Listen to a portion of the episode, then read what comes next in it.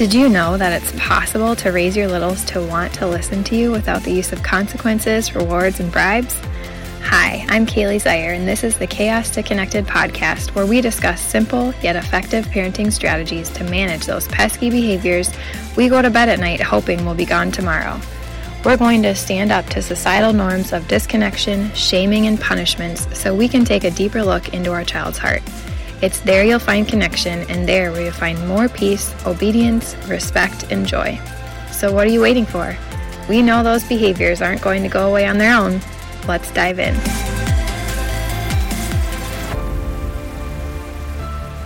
Hey there, and welcome to the Chaos to Connected podcast. Today we're going to talk about sibling conflict because I feel like that's on my mind lately. You can probably guess why.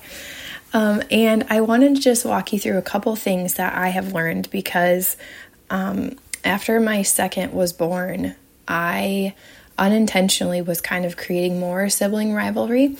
And my oldest would honestly, like, we've gone from a point of him seeking out my now middle child just to like push him down. Like he, he could have been somewhere across the room and he would just like go on purpose and knock him down, to actually playing together now. Now, obviously, there is still lots of sibling conflict that we're working through, but it is continually improving. And so I want to go through three keys to approaching sibling conflict in order to kind of remain neutral and help your kids to work through it, because I know sometimes it can be hard because it might feel constant, it might feel intense, you might be losing your patience over it, but sibling rivalry is good. It's how our kids, you know, kind of their first lessons in learning social skills and the need to problem solve with each other and kind of that cause and effect of if I do this to somebody, this is kind of what happens to me. So don't lose heart.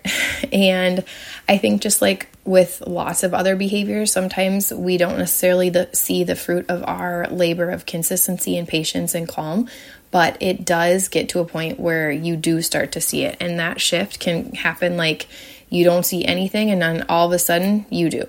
It's not always that like gradual workup like we would assume to see. Okay, so key number one is to stay calm. Now, I know that this could be really challenging, and it was something that was really challenging for me. Occasionally it still is, but I've worked on it quite a bit. It was kind of triggering for me when, you know, say I'm in the kitchen and my kids are in the room and they're playing, and then all of a sudden I hear things go south. And I think, you know, when you can hear one child attacking the other one, it can feel triggering. You know, we don't want our kids to get hurt. And I just recognize that no one's going to die in the ten seconds that it takes me to get from the kitchen to their bedroom. And it, it almost brought out this like fight or flight in me. And so I've had to work on that. And maybe that's something that you need to work on too.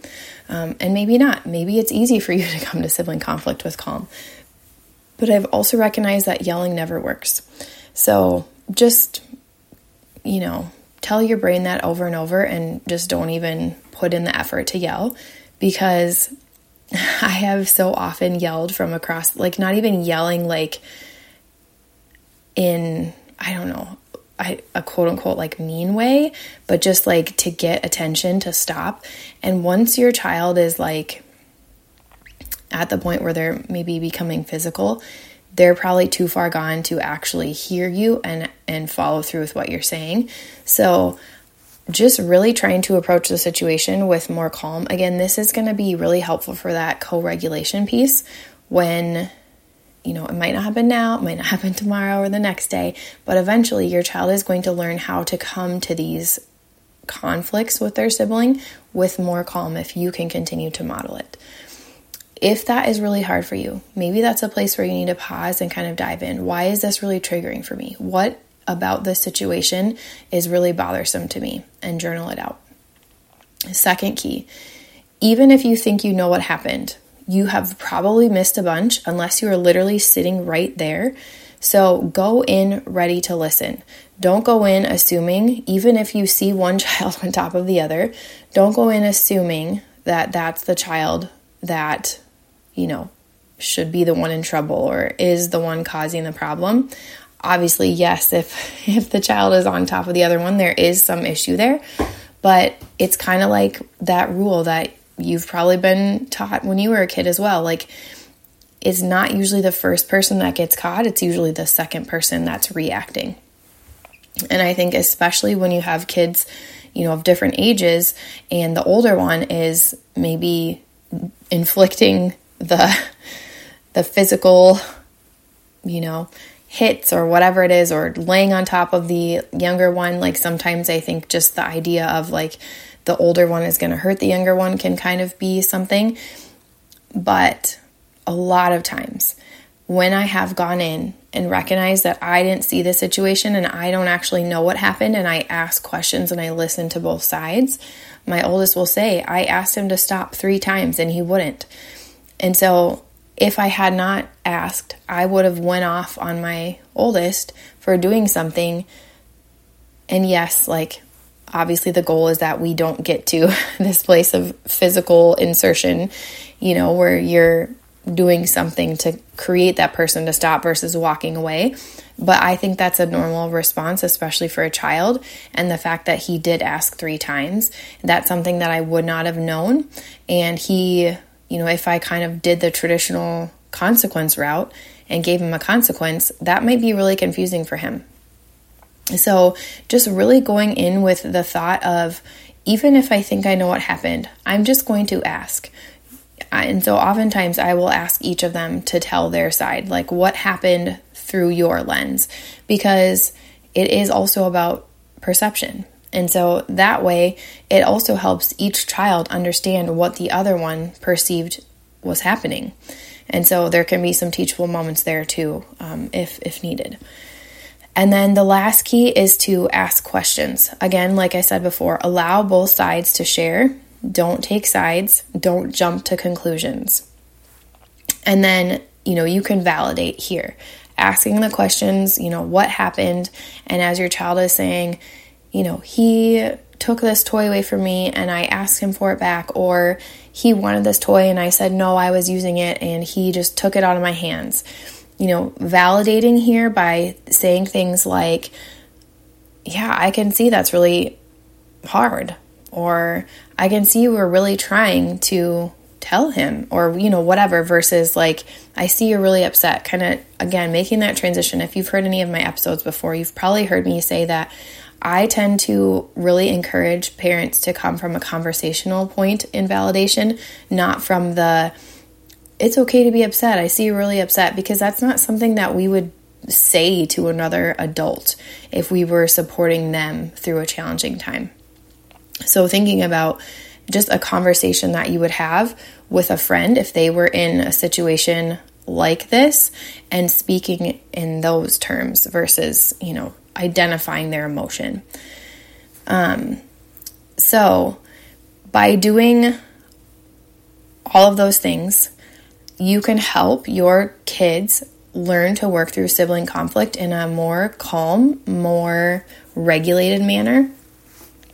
Also, just a bonus, you know, with that last point, when you are asking them to share their sides, when you are validating their feelings, this isn't the place to add in lecture, which can be really tempting and really difficult, because it probably happened to you as a child many times. And so you're, whether in, in lots of environments, not just at home, but possibly also at school or daycare or, you know, grandparents' house. And so, you know, for example, if one child hits the other, validating by saying, you know, that must have been hard when he wouldn't stop, even though you asked him, versus going into the lecture of like, well, we don't hit and that sort of thing. It doesn't mean don't address the issue, but it does mean not right then. It means validate that you didn't get there in time and you're sorry that you didn't get there to help the child in time, and that it must have been really challenging, or, or whatever the situation warrants. And then when you are removed from that situation, that's like the teachable moment. Because if you're going to try to teach right then, you are going to invalidate everything that you've just done by saying, you know, by lecturing them about hitting. Kids know hitting is wrong, and they often don't go into the situation thinking, I'm going to hit, you know, my brother or sister. It's just their response because they're dysregulated. Same with you. what's your triggered response? It's hopefully not hitting, but it's probably yelling or threatening a consequence. So we all have things to work on here, and being able to have a conversation removed from that, you know, the middle of that situation can be really helpful in helping your child, again, talk through it.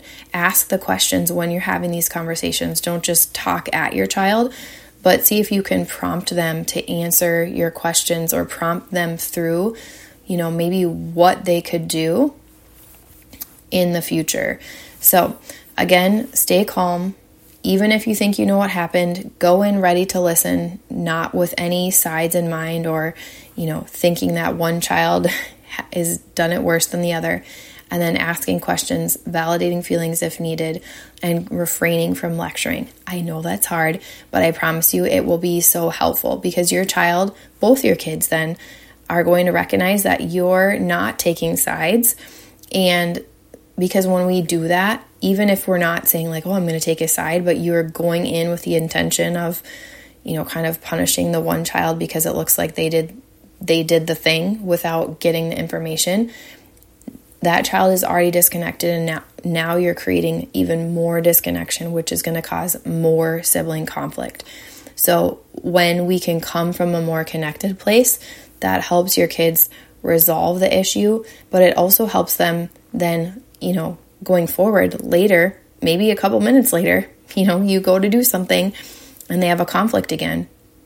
And instead of it becoming physical, now they're able to come with calm, more level-headed, more problem-solving and reasoning with each other because of what you just put in the work to do. So I know it's really hard. I know it can be really frustrating, especially when you feel like you're doing it over and over again, but it will produce fruit.